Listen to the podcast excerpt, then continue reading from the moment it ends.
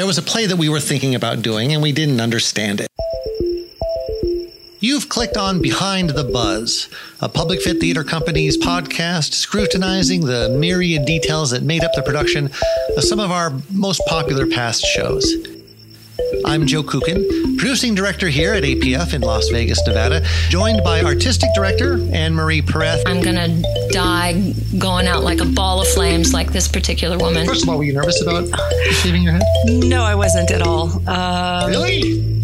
I knew you were on a pelvic exam basis, uh, but nothing more. what else do you need to know, really? We'll be telling stories about the work that went into bringing these very special plays to life. But it did. Like, there's a little guy in your in the back of your brain going, "No, you might be bald forever."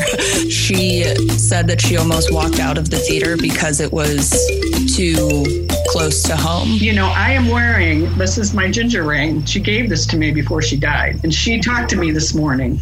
She goes, You put that ring on. And I was like, and, and in that moment, in that in that split second, I thought, oh, this doing this play is is is more than a play. It's about learning about another community.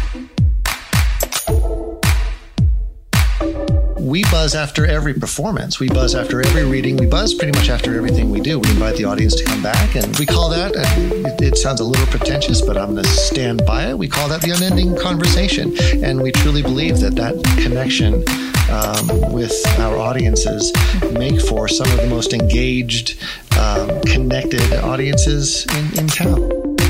Behind the Buzz, a Public Fit Theater Company's weekly podcast from Las Vegas, Nevada, available wherever you listen to podcasts and from a publicfit.org. Premiering September 25th.